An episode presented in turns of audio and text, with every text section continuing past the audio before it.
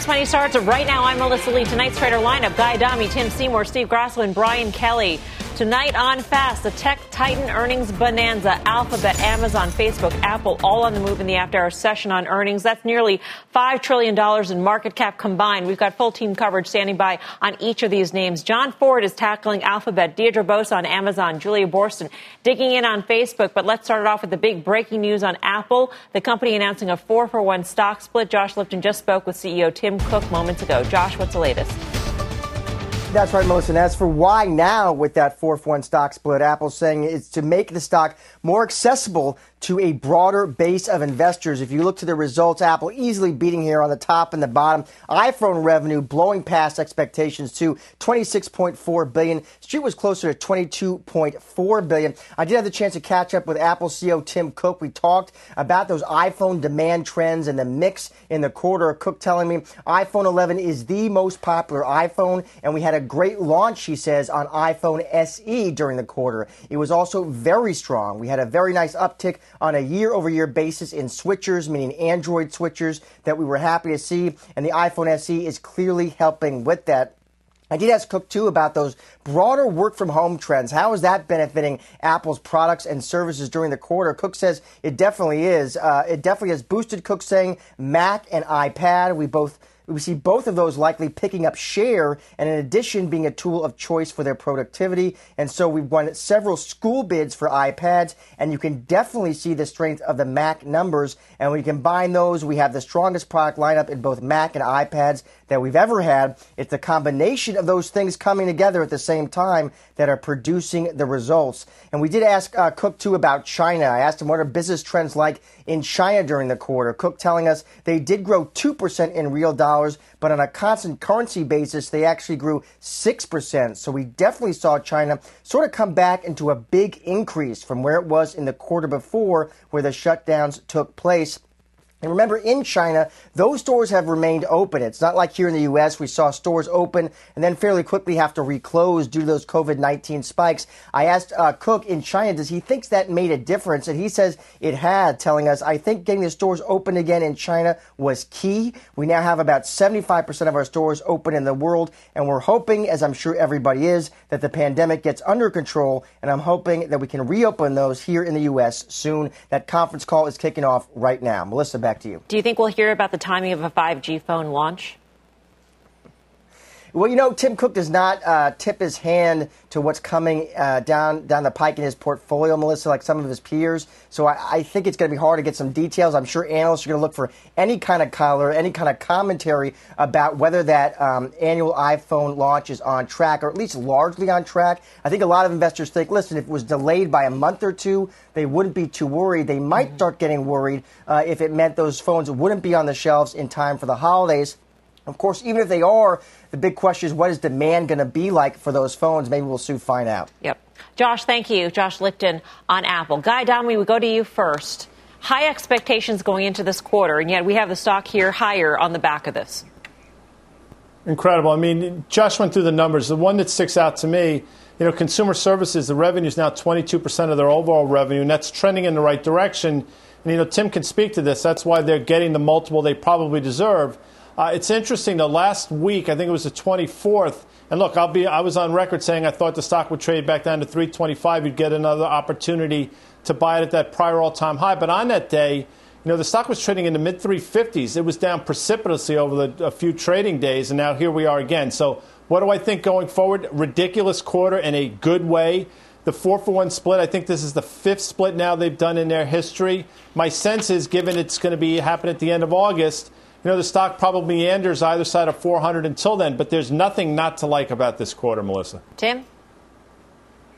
These services numbers, yeah, I mean they're extraordinary. Not just 22 percent; they grew 15 percent. Uh, if you think about it, it's a it's almost a it's a 56, 57 billion dollar company on its own on an annualized basis. Uh, the 198 billion dollars of cash is something that's very important. I, I think the ability of this company uh, to use their balance sheet and to create value for shareholders is something that continues to be uh, at least underestimated. Uh, in terms of the multiple, yeah, I mean you put it probably at 25 times next 12 months on the services iPhone iPhone at about 16 times, Mac at about 11 times, uh, other uh, other products somewhere around 12 times. This you, can you can rationalize uh, a 22, 23 times forward multiple, which at this point, look, I think the street's going to be rushing to upgrade this one. Uh, but back to what Guy said in terms of the price move. What makes this so extraordinary is of the four big stocks that re- reported in the after hours, Apple was truly the one, in my view, that was the most uh, offsides in terms of just how far it had run. Uh, from June of 2019 to this move in the after hours, you're talking about 100 and,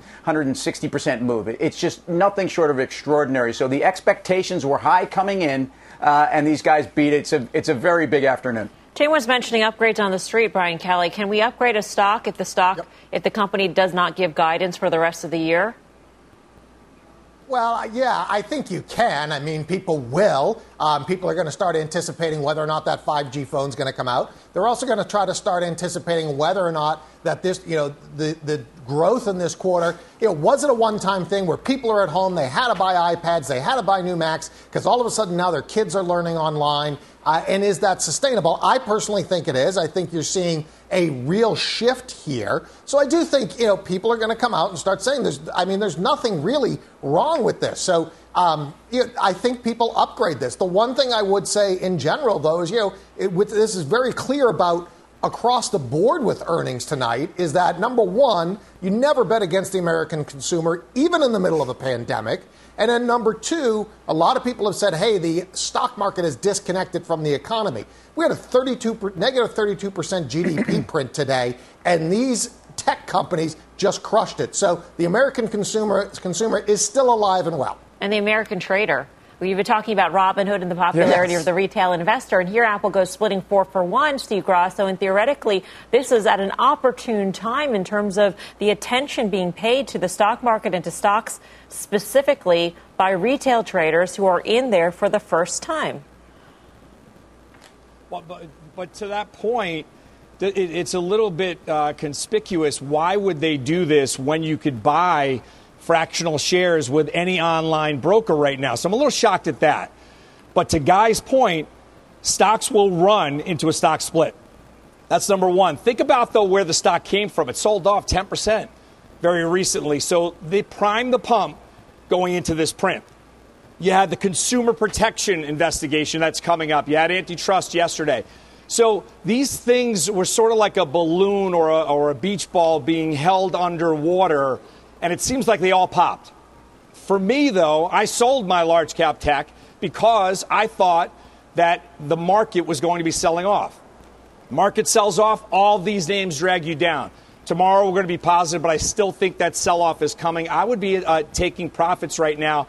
I don't want to get back into large cap tech just yet. And speaking of those new to trading at home, Guy, let's do a little more you know. You take one stock, it's like a piece oh, of cake. I love this. You cut the cake in half and you still eat Where's the music? I mean, it's it's the same. It's the same piece of cake.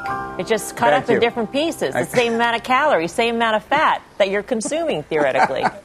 And, and, and, and, we shouldn't have to say this, and I'm not trying to speak down to anybody at all, but it's worth uh, mentioning that the stock will be cheaper in terms of price, right. but it's not a cheaper stock. And I know, listen, I, I say mm-hmm. it because I think we have to. And, and I understand what Steve just said, and my pushback would be just to take the other side. My sense is maybe one of the reasons they did it split four for one is for the exact reason Steve just mentioned. You know, maybe they're not all that enamored with the thought of fractional shares. I don't know. It's just a thought, but it's one, you know, just to be the other side of that coin. All right, let's get more on Apple. Bring in Gene Munster of Loop Ventures. Gene, great to have you with us. Um, what stood out to you? Well, really, let's take a step back. As Apple had everything thrown in with this quarter in terms of what's going to happen with the iPhone, and that powered up 2% year over year really surprised me. The overall businesses were expected around the Mac and the iPad, but that really shows, I think, the strength. And this company has just powerful tailwinds coming over the next few years around 5G, wearables, AI, autonomy. And so what really stood out to me is this ability to do as well as they are during the pandemic and this tailwind coming up. And I think that these results really stand above the other tech companies that we're reporting tonight. Is there anything in this quarter, Gene, that would um, raise the ire of lawmakers who are looking to, you know, rein in Apple in any way?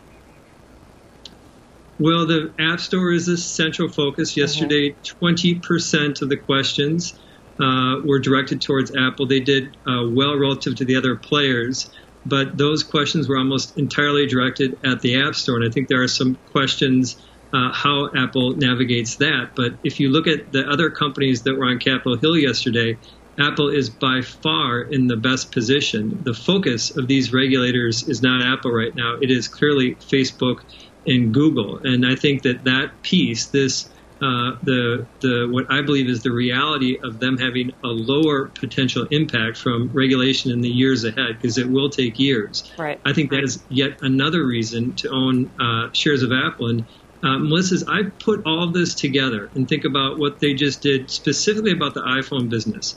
And then think about what is coming in the years ahead, the next two or three years, this cycle and 5G wearables, like we talked about. I find it progressively more difficult to defend a multiple below what these other big tech companies are trading at. And I ultimately believe that Apple should not be penalized for its hardware business. I think this quarter is a great testimony to that. And uh, putting it together, I think this stock should be comfortably above $500 above $500 comfortably. All right, Gene, stand by here. We do want to get on to Facebook. It's up 6.5% after hours. Julia Boorstin joins us with the details. Julia. Well, Melissa, Facebook far surpassing expectations in terms of both revenue and earnings and also growing daily and monthly active users faster than analysts anticipated. The company ending the quarter with 2.47 billion people using one of Facebook's apps daily. That's up 15% from the year ago quarter. Now, guidance is particularly important as investors want to know if the ad boycott will affect Facebook's bottom line. Facebook saying that revenue in the first three weeks of July grew 10% from the year earlier period. That's in line with the second quarter growth rate. Facebook saying that they expect that ad revenue growth to continue through the third quarter. Now that 10% revenue growth exceeds expectations. Facebook saying that outlook reflects economic uncertainty, the expectation that the recent surge in engagement will normalize, and the impact of the boycott, also noting headwinds from regulation that minimizes Facebook's ability to target and measure ads. Now, Melissa, while Facebook's guidance might be higher without the boycott, this does show that the impact of the boycott is not as great as many analysts feared. In the release, Mark Zuckerberg pointing to Facebook's relationship with small businesses, indicating how much more important Facebook's millions of small business advertisers are than the big ones that are boycotting Facebook. Melissa? Julia, thank you. Uh, Julia Boorstin with the latest on Facebook. So the results show us uh, that users did not go away and advertisers, the chunk of their advertisers, the small, medium sized businesses, didn't go away either. So, all the things that we were pointing to Grasso in terms of why Facebook may emerge unscathed from all of this negative attention is coming to fruition. Uh, yeah, and I, never thought that the advertisers would leave because they have only a handful of choices. They have to stay, so they do what is right uh, uh, public relations wise. But this stock is just back to where it was uh, two weeks ago.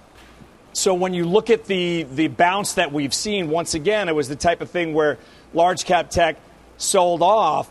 But for me, ultimately, how can they make anyone happy? This country seems like it's uh, as polarized as it's ever been. So whatever they do, they're going to make 50% of the people happy and 50% of the people mad. So ultimately, I think they fall short, but I think they've done an incredible job at threading the needle, and obviously the stock is reflecting that. Tim? Well, look, jobless claims, continuous, continuing claims this morning were not good. Uh, everybody knows those GDP numbers, which were kind of cartoonish. So SMBs are, are not in any way out of the woods here. So, you know, the, the spending that we've seen out of the consumer uh, is, is, you know, the sugar high from dessert. And, and, I, I, will say, I still think Facebook has a lot of pressure on them from advertisers. I don't, yes, there, there may be limits to where they can go in social media, and SMBs, who I think are beleaguered at this point, um, are really the place to focus. But I, I, don't think advertisers are just doing this for lip service and, and for showtime. Uh, and I do think that this is something that's going to continue to be a headwind to the stock. So I, have been you know, less than bullish on Facebook. Um, you know, I don't think that's been an awful call. Uh, I think the stock continues to have a cap on its multiple, and I do think that some of the issues around corporate governance are things that are still going to be difficult for this company. These were great numbers. The expectations and the noise around the company certainly would have made this a bit of a relief. These this, these D, DAU and MAU numbers uh, growing, you know, kind of mid or certainly low to mid single uh, teens is, is extraordinary for a company this size. But you know, the, the, real tests have yet to come for Facebook. Let's be clear. We, we have not seen the test yet. BK? Yeah, so I mean, actually, yeah, I would take the other side on that on the small and medium businesses. I, they don't break out the numbers uh, for Instagram, but I can just tell you from anecdotally talking to folks that run smaller businesses, they've had to pivot to digital, to online, and they've been running ads on Instagram. And I can tell you on my Instagram feed, I see a lot more ads than I have in the last couple of years, and those are working. And so you're seeing that while, yes, you had this big PR issue with major companies pulling away, I think it's a necessity for the small and medium businesses out there to be advertising now and trying to drum up some business. So, I, I you know, I, there's nothing wrong with this quarter. Again, we can, we're going to say that about every stock that reported tonight. Uh, I don't think there's anything wrong with this quarter. And Facebook showed even in July they mentioned, listen, our ads are up 10%. And that's when everybody started to boycott them or pull off the platform. So I still think there's growth out there. Is BTC Baller your Instagram handle, BK? I think the world wants to know. BTC baller? Is that my no? No, no. Guy, you were wondering that, right? I'm, I'm quiet on Instagram. I just lurk. Oh, okay. Lurk. That's, that's good to know. Um, let's get to Amazon now. Shares are jumping in the after hours session. Deirdre Bosa has got the details. D. Hey, Melissa, Amazon delivering on extremely high expectations. The company had warned Wall Street that COVID expenses might lead to a loss. Instead, notching $5.2 billion in net income. Just got off the phone with Amazon CFO Brian Olsavsky, who attributed the income beat to a few things. One, capacity. Two, a shift in mixture, less essentials like groceries and consumables that aren't as profitable, and more quote unquote normal stuff. He also said that strength in AWS and advertising helped. So Amazon basically anticipated that it would take longer for consumers to start shopping for non-essentials. As for the third quarter forecast, two to five billion dollars in operating income is forecast. Olsavsky says that they spent over nine billion dollars in capex in Q2, most of that towards logistics and transportation. So that will be coming online as well as additional spending in the quarter that we're currently in. Now, in terms of the different businesses, there were, and I guess we could call them softer spots. AWS growth year over year falling below the 30% mark and slightly missing the street's expectations. But AWS is back to its historical high operating margin on the plus side. Physical store sales, they were actually down 13%. This was a big miss in terms of expectations, and that's mostly made up of Whole Foods, the grocery unit. But I do believe that online sales get notched elsewhere, so that may account for the drop elsewhere. Guys, this company just continues to fire on all cylinders. We'll be on the call, which kicks off at 5.30. Back to you. Keep us posted, Deirdre. Thank you, Debo, as we like to call her. Um, we sort of knew AWS would come on a little bit softer because of what Microsoft said about cloud revenues. Um, third-party uh, seller services, that was interesting, seeing that big 52% pop, especially uh, after they were grilled about stifling competition from third party sellers yesterday, Guy Adami. So that was sort of a nice uh, dig back at Congress. Yeah, AWS softer, but to Deirdre's point, she nailed it. I mean, you look at the operating margins overall, I think they came in at 6.6%. For just for context, the street was looking like for 1.5%. So they more than made up for it in other spaces. And just think about this for a second. Amazon has something they call other. One of their revenue lines is other. That line is over $4 billion in revenue. It's just remarkable in terms of the scope and the size of these numbers. And you know, one of the things we had talked about was this pretty precipitous sell-off in Amazon, which I thought happened on the back of the Walmart announcement, probably set Amazon up well into this quarter. Now it's interesting to see if we take out that prior all-time high that we seemingly just made a month or so ago. Grasso? Yeah, so when I look at the chart here, I go back to uh, July 13th. You get that, that price of uh, 33.44. Then you go to 721, you get 32, uh, 3240. And the reason why I say that is that if, if we cannot hold above that, you just have lower highs. And if AWS is slowing, that's the growth engine in this stock. So I would think that if the market fails, I think you're going to see the 50 day moving average. That's 13% lower from here. And that's the setup that I'm seeing in the chart. I'm looking for lower on a day where everyone is extremely high on the clouds. Brian Kelly? Yeah, so there's two things that stuck out to me in the Amazon quarter. Number one was that the, it took a shorter amount of time from people to buy necessities to regular things. And I think that's a permanent shift. I think it's something where people had to go online to get stuff that they want. And they said, hey, you know what? This is pretty easy. We're going to continue to do it. The second part of that is their paid unit growth, which is basically what is a fancy term for stuff you sold out there on the internet. Um, that was up 57%. So that was a huge, huge number. So again, not much wrong with this. AWS, yeah, it's weaker. If you want to be picky about it, that's probably the case. But not to get too far ahead of us, there's another company out there that actually cloud grew. So maybe it's just a competition thing as well. Paid unit growth accelerating 57%. And by the way, that was the fastest pace in a decade for Amazon. So this was a standout number um, by many accounts. Yeah, and again, so it, shows where they diversified and, and, and putting some numbers behind what BK said about what people are buying in terms of normal goods, not just grocery. Uh, but, you know, folks, global e commerce penetration right now is mid teens, okay? I realize that the U.S. is in, in, in the low 30s, but it's going to be 35% in a couple years. I mean, the, to, to think about the growth that's still ahead of Amazon and how far ahead they are, but what they're doing right now is they're investing in, in other growth areas, and that is groceries, that's health and pharma, that's India. Uh, they're putting a lot of this profit right back into the business, and they're going to be here again. So when you think about the opportunity and all the things that we're talking about that have been fast forwarded from COVID 19, it's hard to it's hard to, to not see Amazon still having this kind of growth and their ability to switch on the operating income, especially when they can save money through different through different times, is, is really impressive. So, um, I, look, Apple and Amazon were the ones coming into this that had the most to prove, uh, and and they clearly both proved the most.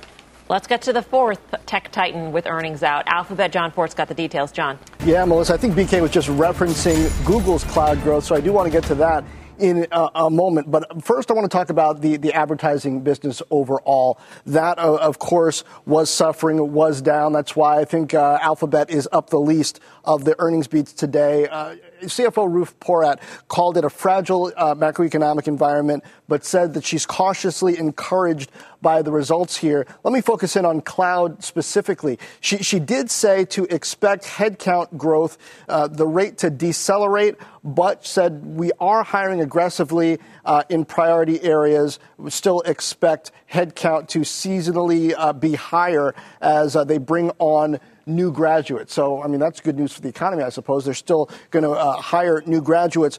Also, talking more specifically about cloud on the call, Sundar Pichai saying we had many large customers come onto cloud, pointing out telco and banking specifically, uh, and, and, name checking Deutsche Bank. Uh, cloud was up about 43%, cracked $3 billion. It was up about a quarter billion quarter to quarter. And uh, Ruth Porat telling me that they're on track to triple the, the sales, the size of the sales force uh, under Thomas Kurian, which was a, a, goal that he outlined to me months ago. They're continuing to invest there because they are seeing that growth where some other businesses perhaps not growing as much, guys. All right. John, thanks. Jon Fortt. Uh, Brian Kelly, we'll go to you. This sounds like cloud is uh, about to get a lot more competitive, even more so than it already was. Yeah, I think that's probably if there's a if there's a negative takeaway to this, you know, looks like Google ha- maybe stole some market share from Amazon, maybe stole some market share from Microsoft potentially, uh, which means that you know you're going to have probably thinner margins on that because it's going to be a lot more competitive. So, um, if anything, if you want to say there's something negative about these earnings reports, that's probably the cautionary tale. I suspect that takes a couple quarters to play out before investors really start to get concerned about that because the other parts were, were growing so well. The other thing is, is, you know, YouTube subscribers, that they really need to see that grow as well. That could be another engine that, that turns on. Should we make much, Tim, of um, the small stock advance that we're seeing in shares of Alphabet versus the others? Um, you know, I, I, think you've got a case where, uh, it, first of all, they're, they're, all of these stocks largely, and Steve's talked a little bit about how, you know, maybe it was three weeks ago that most of these stocks had peaked. I think you have a case where, um, look, we, we've had extraordinary run in all of these stocks. Alphabet is, is you know, certainly traded cheap relative to, to, to, Apple, relative to Amazon, and I mean relative in terms of a, a, peg ratio. It doesn't get the most bang for its buck. There are reasons for that. I think in the past there's been a lot of transparency issues. Frankly, I give Ruth Porat a lot of credit for bringing a lot of transparency to the, the different business lines. And, and on calls like this is exactly when I think investors get a little bit more comfortable with, with Google from a corporate governance perspective. So uh, I'm long I'm long Google, I'm long Alphabet, uh, whatever we want to call it. I don't think I've ever called it uh, Alphabet on TV before. So I love Google. I'm going to stay long Google, and I like this multiple. And that is, of course, Alphabet. Uh, Steve Grasso, which would you be most inclined to buy right here, right now, since you did get out of your big tech positions? You, you know, it's funny. I was actually going to do a would you rather large cap tech on earnings, but I thought you would smack me around a little bit. Yeah, I would. So, um, yeah, yeah. if, if, if I was inclined to be a buyer of anything, I'd go back into Apple. I, you know, I want to see how it settles in after that four for one stock split announcement. And the fact that everyone always tried to use the hardware angle as a headwind, and now that's clicking, and that 46.3 billion that they earn in services is always the tailwind. That's the one I'd be most inclined to get back in if it settles in in price. But taking a look at all these stock moves in the after hour session, Guy, this is extraordinary in terms of the amount of market cap mm. moving at this very moment. This is the market tomorrow that you're getting a glimpse of tonight. It's 35 percent of the of the. Uh, of the of the of the right the Nasdaq whatever index, right? Um, I think that's it's, it's, ridiculous in terms of the yes. scope. And that, thank you. I need, I don't know why I couldn't come up with the number one. At any rate, it's it's remarkable. It's absolutely remarkable. And to play the would you rather rather rather game that you just teed up Love for Steve. Listen, Whoa, Google actually on. scares me a little here. You know, this 1550 level ish is where we sort of topped out back in February. We're bumping up against it now you got to look at that very closely. I think out of the four of them, though, I think Facebook probably has the most room to the upside. And it doesn't make me happy to say it because I've said a hundred times I really loathe everything about the platform, but it's hard not to like the stock. So I think Facebook really sets up well here. Do these reports, do these after hours moves, Brian Kelly, make you more bullish hmm. about the Nasdaq and about the S&P 500 for that matter? Because these companies are basically the S&P 500 um, for the back half. So, this is a tough question. So, the, the answer is yes, it makes me bullish with a caveat. My biggest concern is mm-hmm. we come in tomorrow and you've got good news and bad price mm. action. That's something that I would be very concerned about. It feels awful euphoric. Is it as good as it gets right now? I don't think that's the case, but I'll just put that caveat out there. You know, people at home that are trading, watch for good news, bad price action. I mean, opening at the highs and not seeing them at all for the rest of the session, Tim. That I mean, that that seems like that would be uh, in the books as as terrible price action. It, it's possible. I, look, t- this is this after hours is like going to a music festival and seeing the Beatles, the Stones, the Who, uh, and Led Zeppelin, and them all playing their best songs, uh, and the crowd, you know, wondering if this is all all you can get. And, and in fact, I think you can get more. All right. We've got lots more coming your way here on Fast Money. Amazon's call is about to get started. Apple's call already underway. We're listening in. We'll bring you all the highlights. And it's not just tech. There are other big names on the move in the after hour session. We'll break down the results from Ford, Shake Shack, and much more. Plus, this earnings name soaring to an all time high today. We'll tell you what it is and what drove this rally when Fast Money returns.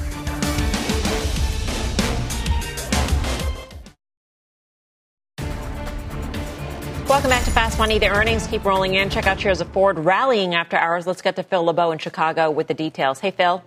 Hey, Melissa, the reason they're moving higher is because Ford reported a smaller loss than expected. Now, let's be clear. The company lost $1.9 billion in the second quarter at uh, 36 cents a share or 35 cents a share. That was far better than what analysts were expecting. They were expecting a loss of at least a buck 17 a share. Automotive revenue coming in a little bit better than expected. That's not a surprise given the fact that we knew there would be strong demand once the factories fired up again starting in early May, and that's what happened there. They ended Q2 with $39 billion in cash on hand, and they're saying, look, even if there's a resurgence of COVID 19, which nobody is expecting at this point, they've got enough cash to make it through that and get through the rest of this year. This week, They repaid $7.7 billion on their credit lines. That's a strong indication of how they feel about their cash position. Their guidance for the third quarter, a profit of between a half billion and $1.5 billion. Part of that is because the launches that were expected in the third quarter, those vehicle launches are now in the fourth quarter. So Ford expects to have a loss in the fourth quarter because of those vehicle launches. One of those vehicles that we're going to be talking about, we're going to talk with CFO Tim Stone tomorrow morning, first on CNBC on Squawk on the Street. You don't want to miss this interview. We'll talk not only about a smaller than expected loss, but how Ford has positioned itself now to perhaps, perhaps we can say the turnaround is starting to take hold there. Little early to say that definitively, Melissa, but this is the most encouraging I think I've heard analysts uh, on the conference call that's going on Yeah. right now in a long time. I mean, they're talking about what 100,000 reservations for the new Bronco SUV, Right. Already, so there's Right. huge pent up Yeah, demand for that. Yeah, I, look, do I think there's demand for the Bronco? You bet. Do I think it'll do well? Absolutely. But these reservations, when a new vehicle is introduced, come on, Melissa, it's easy for you and I to say, hey, give me $100, put it down there. You know, I, I don't Right. read too much into it. Tell me what happens when they actually deliver. All right, Phil, thanks. Phil LeBeau, again, Ford shares are up 2%. We do want to draw your attention to the headline that crossed your screen on the bottom, which is that the uh, 5G iPhone could be delayed by a few weeks. According to Tim Cook, this because of supply delays. We sort of expected, I just want to get to this quickly before we trade forward. We sort of expected this given what Qualcomm said in their release that they saw an impact on their outlook because of a partial delay of a flagship 5G phone it doesn't take much to assume that that is Apple guy, but um, as long as maybe they hit uh, the store shelves, so to speak, by the holidays, it's all okay, huh? Yeah. Look, if that's the worst thing that he says today, I mean, that's a huge win. So I, I think to your earlier point, after hearing what Qualcomm said and sort of reading the tea leaves, I don't think this was all that unexpected. All right, let's get back to Ford here. Steve Grasso, this is a favorite. I think it's the number one holding of Robinhood investors. Yeah, I mean, this is, uh, if you look at the stock price, obviously down 27%, it's been beat on. I was one of those people that put down the $100. I, I'm a sucker for the Bronco. Uh, reminds me of my youth. I, I, I put the $100 down. I, unlike uh, Phil being so pessimistic, I will take delivery of that Bronco once it does come due. Um, but if you look at it on a technical level, you're caught between the 200 day, which is 719, and the 50 day, which is 634. I think it's a great entry for the stock right now that's been so beaten on. And the COVID low was $4. I think you're okay to be buying Ford here. All right, let's get to another uh, couple of names that reported today. Um, UPS topping the tape, surging nearly 15%, hitting a fresh all time high. The company reporting a spike in home delivery numbers during the coronavirus. Tim, this is your final trade yesterday.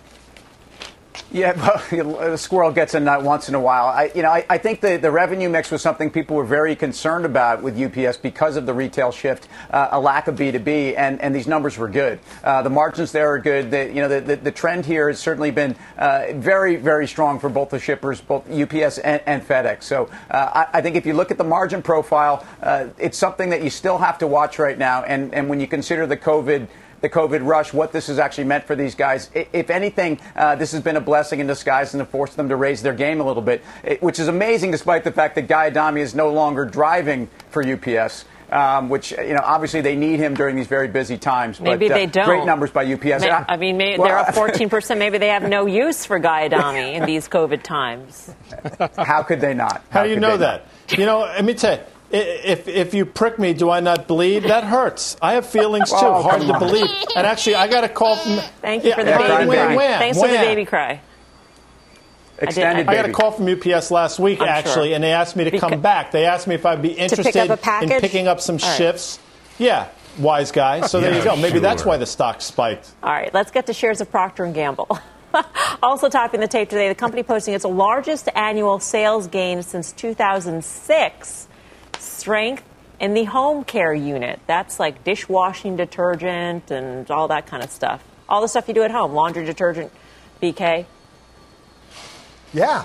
Well, I mean, hygiene, right? I mean, it, it, this one was a no-brainer. Not only that is that you know, in early in the pandemic, in most places, it was really difficult to get these products, so people bought extra. They hoarded, they put it in their pantry. So, and I still think that actually could happen a bit. I'm not convinced that we are done with COVID. I mean, Phil mentioned that Ford is not thinking of, they're thinking that there's not going to be a resurgence. That's not my view at all. I think this, this fall we could have another very big resurgence. So uh, I think this would actually go right into Procter & Gamble. Not only that, let's remember we've had a pretty weak dollar. Procter & Gamble multinational should do fairly well. Is there any concern that uh, if the economy gets rough that people aren't going to be paying up for, uh, you know, Cascade or, or some of these other brands and they'll, they'll sort of down, go down market, so to speak, in terms of price, Steve? Yeah, I think people buy, to BK's point, when people were hoarding, when you go into these stores, you buy anything that's on the shelf. And if they don't have a Procter & Gamble product, you buy whatever is there. But obviously, stock price, people reach for that. Investors reach for what they know, and they know Procter. This is a PE of 74. Guy, do you, do you pay a PE yeah. of 74 for uh, the seller of toilet paper company. and detergent? Yeah. I mean, it, it's a higher multiple than, than Apple. Yeah. Look, I mean, forward. I think forward. If you look at it against next year's earnings, to your point about trailing, I mean, it's a 20 trading 25, 25 times next yeah. year's numbers, which you know, it's it's expensive. I mean, to your point, it's not cheap, but it hasn't been cheap for a while. And I think, if I'm not mistaken, it probably made an all time or close to an all time high today. So people are definitely paying up uh, out on the risk curve and the, and the valuation curve, which is fine. And to your point, it's not. And that's not meant to be glib, but there will come a day when we look at each other and say, can you imagine it will people paying close to 30 times forward earnings for Procter & Gamble? We'll be shaking our heads. Mm. But we're not in that kind of market right now. Tim, you like this. Quick? Well, actually, I was just thinking if I came home with anything less than Cascade, my wife would leave me. So I, when I come home with, with like white label brands, I'm in trouble. so I, you know, Procter and Gamble loves me. I think the multiple is absurd, but this multiple has been absurd for two years. Okay, it didn't just take COVID for the stock to actually not make sense on valuation. So um, I wouldn't buy it, but I wouldn't short it. All right, coming up. More on the breaking news on Apple, the company to launch its next iPhone later than expected. More headlines from the company's call straight ahead. Plus, we're gearing up for Under Armour. The company reports tomorrow will bring you the trade when Fast Money returns.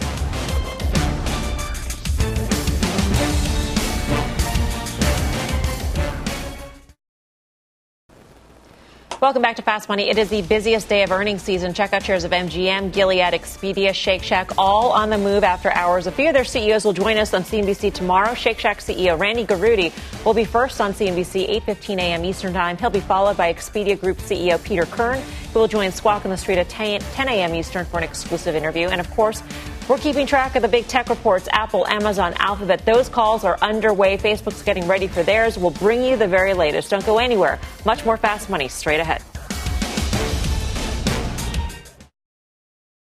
Welcome back to Fast Money. The busiest week of earnings season is not over yet. Under Armour reports before the bell tomorrow. Option traders are betting that the sportswear name could be about to break out of its slump. Mike Khouw has the action. Hey, Mike. Hi, Melissa. So we did see about double the average put volume today, but still calls outpaced puts by about two to one. Right now, the options market is implying a move of about 12.5% after they report earnings tomorrow. That's larger than about the 10% that has averaged over the last eight quarters. The most active options were the 10 and a half strike calls that expire this week and next. The ones that expire tomorrow were trading for about 50 cents. So the buyers of those calls were risking about 5% of the stock price to make a bullish bet that the earnings news will be good enough to propel the stock to new highs. All right. Thank you, Mike Khouw, for that quick programming note here. Um, CEO Patrick Frisk will be on CEO, CNBC for an exclusive interview tomorrow at 10:30 a.m. Eastern Time. Um, so let's trade it. Uh, I think it was a week ago or so. Uh, the company uh, had made public the the fact that a couple of uh, executives got Wells notices, which indicates that there could be further SEC action against the company. Tim, um, do you like Under Armour? You yeah. own Nike.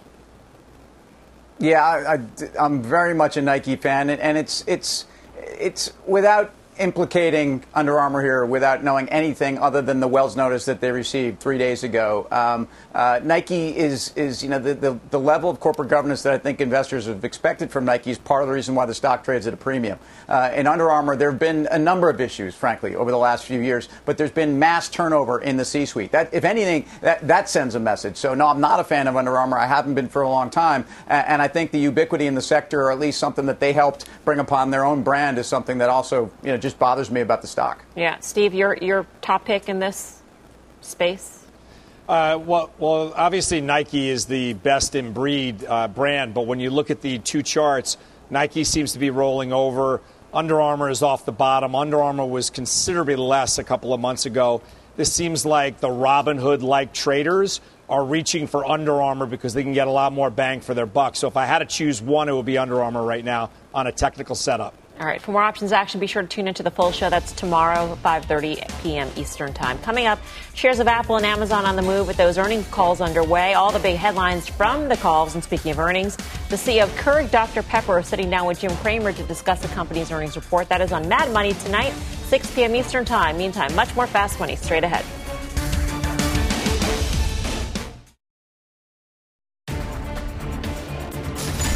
Welcome back to Fast Money. Let's revisit the big tech earnings after hours. Alphabet, Amazon, Facebook, Apple, all higher. Apple's calls underway. Let's get to Josh Lipton for the very latest. Josh.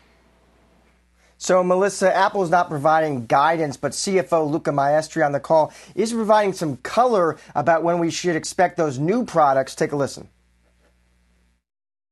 On iPhone, we expect to see recent performance continue for our current pro- product lineup including the strong customer response for iPhone SE. In addition, as you know, last year we started selling new iPhones in late September. This year, we project supply to be available a few weeks later. We expect the rest of our products categories to have strong year-over-year performance. And so there's the key part there. A few weeks later, obviously, there was a lot of hot talk when those new iPhones uh, would arrive, whether they'd be delayed. Investors never were too worried about whether they'd be uh, delayed somewhat. They just wanted to make sure that they would be on the shelves in time for the holidays. And uh, Luca Maestri seeming to imply that they would be. A couple other just key stats here from uh, Tim Cook in his presentation talking about wearables. The Apple Watch, he called out 75% of customers purchasing that watch in the June quarter were new. Obviously, that would uh, potentially imply a lot of runway runway ahead. He also talked about the Mac, very strong performance relative to expectations. Same with iPad, by the way, highest June quarter revenue in eight years. About half of the Mac and iPad buyers were also new to those products. Clearly, some benefit there from Apple from those work and learn from home trends, Melissa. Well, they, they just um, increased their base, right, in terms of the flywheel for, for sales of services by bringing in these new customers. But Josh, I'm just I'm just wondering, is it assumed that the the product delay that Maestri was talking about is the 5G phone and not another version of an iPhone? You know, he is, he is not calling out what model of iPhone there. I mean, it's assumed that the iPhones that are coming September uh, will be 5G enabled. Um, mm-hmm. I think that the question then is if he's talking about those phones and they do hit the shelves, I think the even bigger question is what is demand for those devices really going to be like? Um, the consumer is facing some economic turbulence. You'll hear analysts talk about how even by the end of the year, they think 5G coverage, at least in the U.S., will be spotty. So we'll have to see how demand ultimately really plays out. All right, Josh, thanks. Um, let's bring back in Gene Munster of Loup Ventures. Gene, um, you know, I'm thinking as as Congress is sort of hammering out a new fiscal stimulus plan, and we don't know about the enhanced unemployment. But I mean, I don't know how much that helped Apple sell iPads and other things. Um, but is that a concern at all?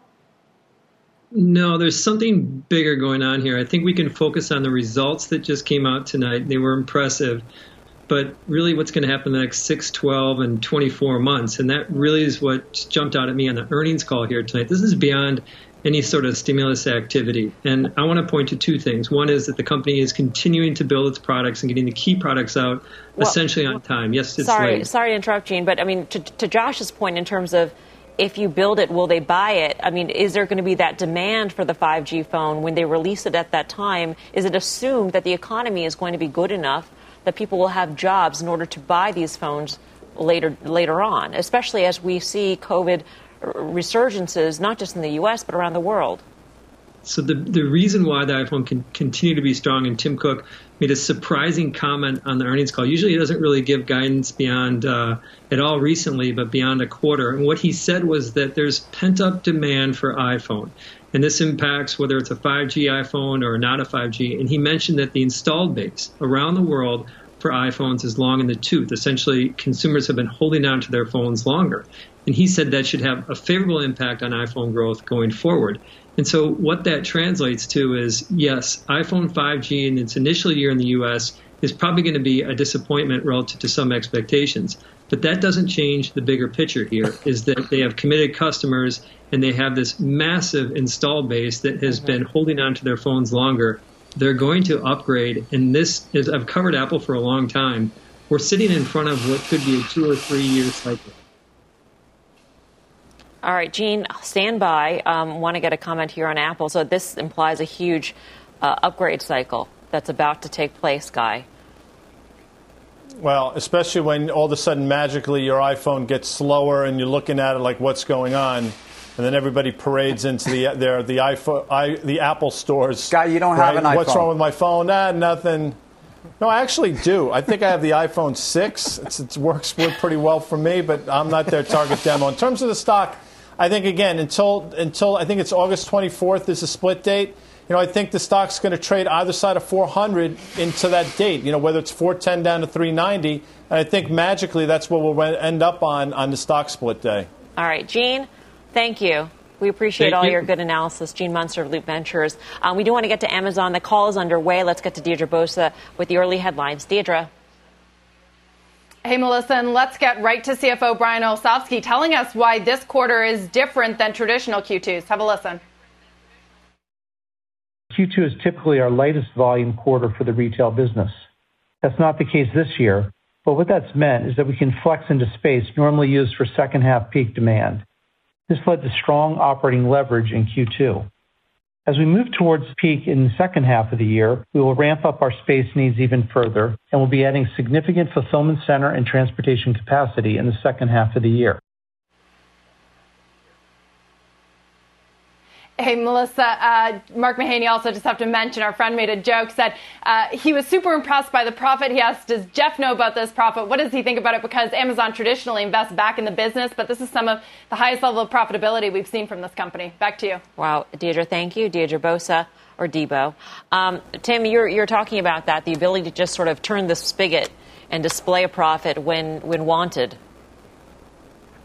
Well, it, what's a bit ironic here is I think that they were going to get a lot more uh, just of, of, a pass in terms of showing profitability here. But but think about uh, operating income was expected to be around 1.2 billion uh, and where they came in. So, you know, clearly uh, some of these levers are ones that may be more one off and related to uh, some COVID related cost cuts. But um, I, I, think Amazon is in charge of this number. Uh, I do think that we, we just talked a bit about how uh, the, the product mix was not necessarily in staples items uh, and higher, more higher margin mm-hmm. you know, products. But I, I think we are getting to a place where Apple, excuse me, Amazon is going to be able to continue to increase that margin uh, based upon the penetration numbers that I talked about earlier. People are going to be buying everything across the board in e-commerce that, that have not been. And this is this is uh, not the beginning of the story, but we're not in the seventh inning. We're probably in the fourth or fifth. All right. By the way, Facebook's call gets underway at 6 p.m., which is why we haven't talked about it in a while. But Facebook call again, 6 p.m. Up next, we've got the final trades.